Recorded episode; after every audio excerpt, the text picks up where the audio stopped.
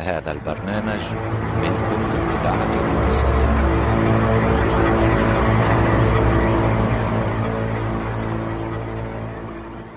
الإذاعة التونسية تقدم محمد المصمودي في دور الحاجب قيتون.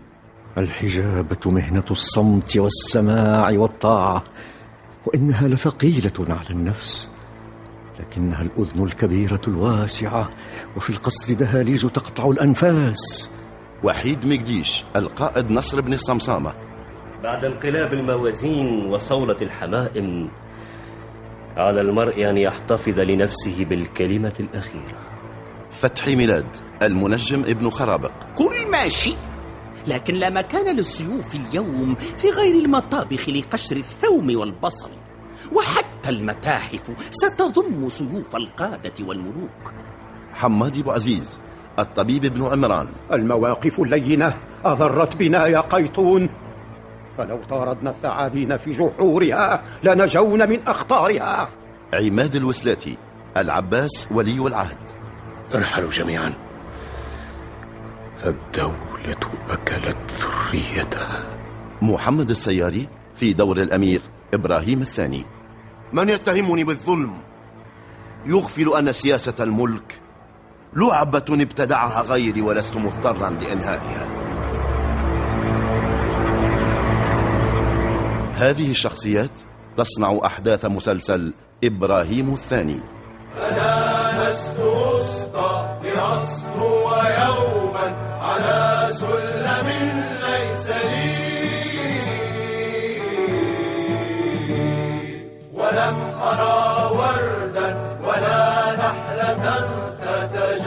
تتجمل حولي لأشهد أن الحقيقة شأني وأن غدي عسلي إبراهيم الثاني نص. علي دب إخراج محمد السياري. أنا لست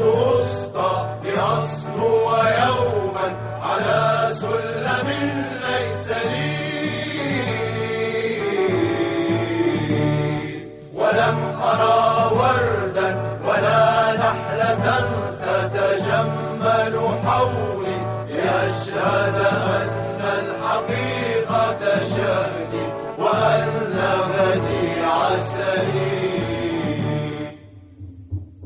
أبي لماذا تنشغل لهذا الحد بحربك الأخيرة؟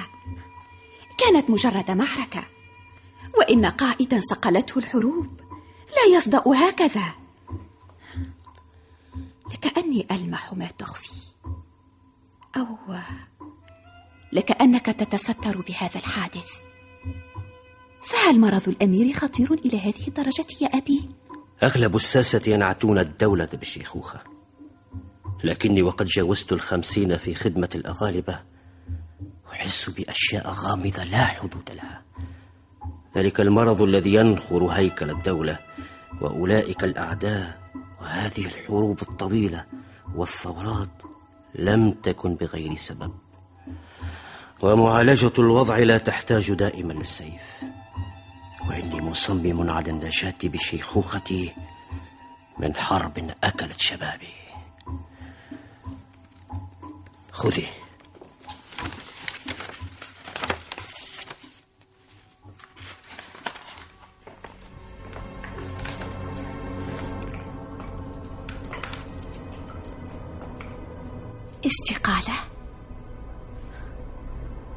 جهد ثمن يا أبي.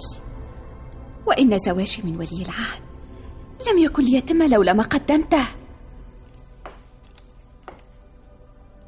لكن ما يثير القلق. هو تعجلك المفاجئ في إنهاء خدماتك. وكنت أزعم أني أقنعتك في آخر حديث لنا. جوهرة هذه التضحيات من أجلك.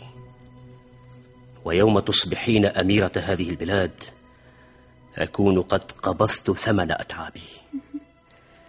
إن فرحتي لكبيرة حين أتخيل أحفادي يملكون هذه البلاد.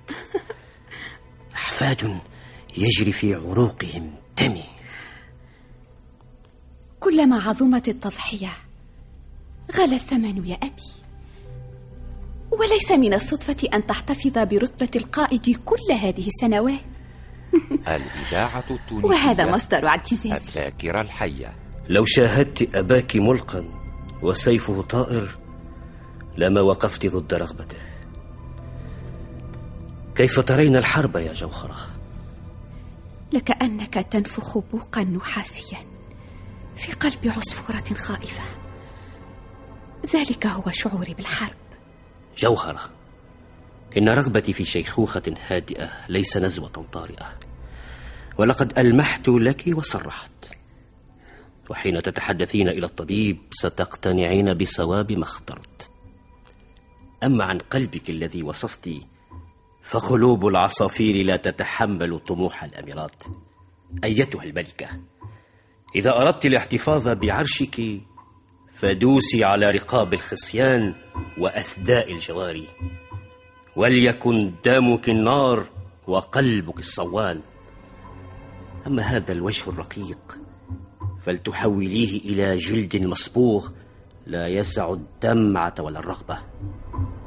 أيتها الملكة الجليلة وأنت بذرة الخصبة في أرض إفريقية البكر فليتسع رحمك لأحفاد يرثون الملك. أما أبوك؟ أبي. إذا كنت مصمما على إنهاء الخدمة فإني أخشى عليك من تبدل الموازين ومن الشيخوخة الباردة. لو قدر لي أن أعمر مئة عام لما أكملت ركام الذكريات. هذا إذا لم يشوش أفكاري صراخ أطفالك الملاعين إنهم يتدافعون على صدر القائد. احذر يا أبي احذر. فإن واحدا منهم على الأقل سيرث الملك عن أبيه والقيادة عن جده. أبي هل أخبرك العباس بما يشغله عني هذه الأيام؟ سيكون الزفاف بهيجا. هذا ما وعدني به الأمير الكبير. وسأتسابق وإياه على فرسين. هو سيفوز بالسباق كما جرت العادة. ربما كنت وقتها متقاعدا. لكن طاعة الملوك واجبة. الطبيب غير متفائل والعباس غير راض عما يدبر في القصر. وأنت؟ أنا القائد. ولم أتعد يوما دوري. وفي القصر دهاليز كثيرة لا ينفذ إليها سمع ولا بصر. وابن خرابق؟ هو منجم بائس يأكل خبزه من أفواه النجوم. قولي لي ألست ذاهبة لمقابلة العباس؟ نعم يا أبي. ذكريه بأننا الليلة من ضيوف الحاج بقيتون.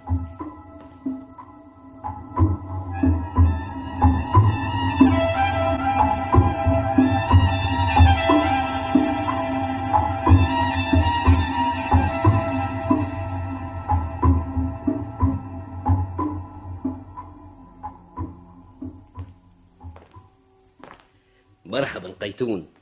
لكأني في انتظارك يا صديقي. بل نحن على موعد هذا المساء وقد جئت لتذكيرك. سنحتفل جميعا بثلاثينية الحجابة. ثلاثون مرة. أنت حاجب وأنا قائد. سيكون الحفل بهيجا. ثلاثون عاما كاملة لكني لا أشعر بالطمأنينة ولا بالفرح. أي زمن هذا الذي يسابق الريح؟ إذا غفل عنا الموت دهمتنا الشيخوخة كيف تركت الأمير؟ حالته مستقرة. يأتيه الأرق ليلا وفي كل صباح يغفو. لذلك أجد فرصة لمصاحبة البراح وقضاء الحاجات وتحية الأصدقاء ومطالعة وجوه العامة ما زال يتحدث أكثر مما يسمع. ويروي الأحلام والكوابيس ويدعو المنجمين ومفسري الأحلام. وإذا زرته وحدثته في شؤون الحرب يغط في نوم فأخرج على رؤوس أصابعي ثم أوصيك بإبلاغ ما لم يسمع. وهكذا يحسب النصر له والخسارة عليه. لا تتأخر عن الموعد. لدي أخبار مهمة. سيكون بيتي فسحة المحارب وخلوة العاشق ولقاء التسامح ومحطة الأسرار. إني أعول كثيرا على هذا الحفل. ولا أخفيك أن ابنتي جمانة تعلق عليه أمالا خاصة. ليس فقط في توثيق الروابط بالملكة القادمة. لقد دعوت للحفل الأصدقاء التونسية عليهم. المؤتمن على ذاكرة الوطن. ضباط من جيشك. اخترهم بنفسك. سيحضر الحفل المنجم ابن خرابق وابنته نوار. ضاعف له الحفاوة واختر لابنته عريسا من بين القادة العشرة. قيتون. أوكل بمهمات الزواج غيري ولك في جمانة وجوهر خبرة. إني أضع كل تدبيري في هذا الحفل.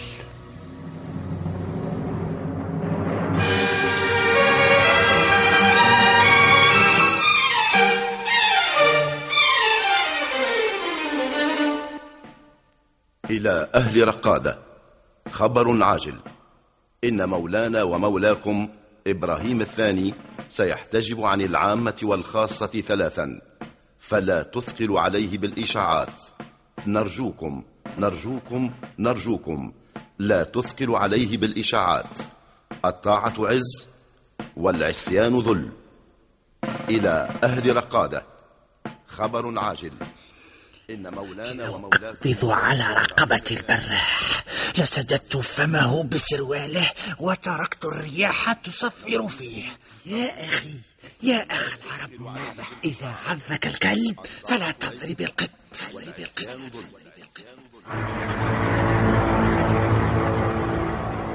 إلى اللقاء في الحلقة القادمة من مسلسل إبراهيم الثاني.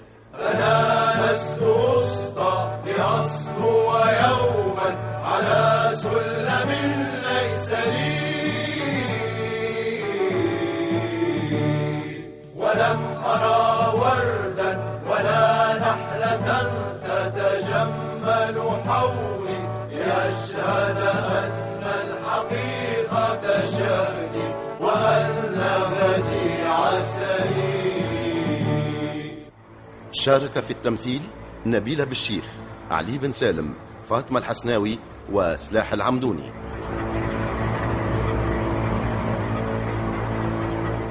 موسيقى والناسخ لجان. الهندسة الصوتية والتوليف صالح السفاري. مسلسل إبراهيم الثاني تأليف علي دب إخراج محمد السياري. أنا لست أسطى لأسطو يوما على سلم ليس لي. ولم أرى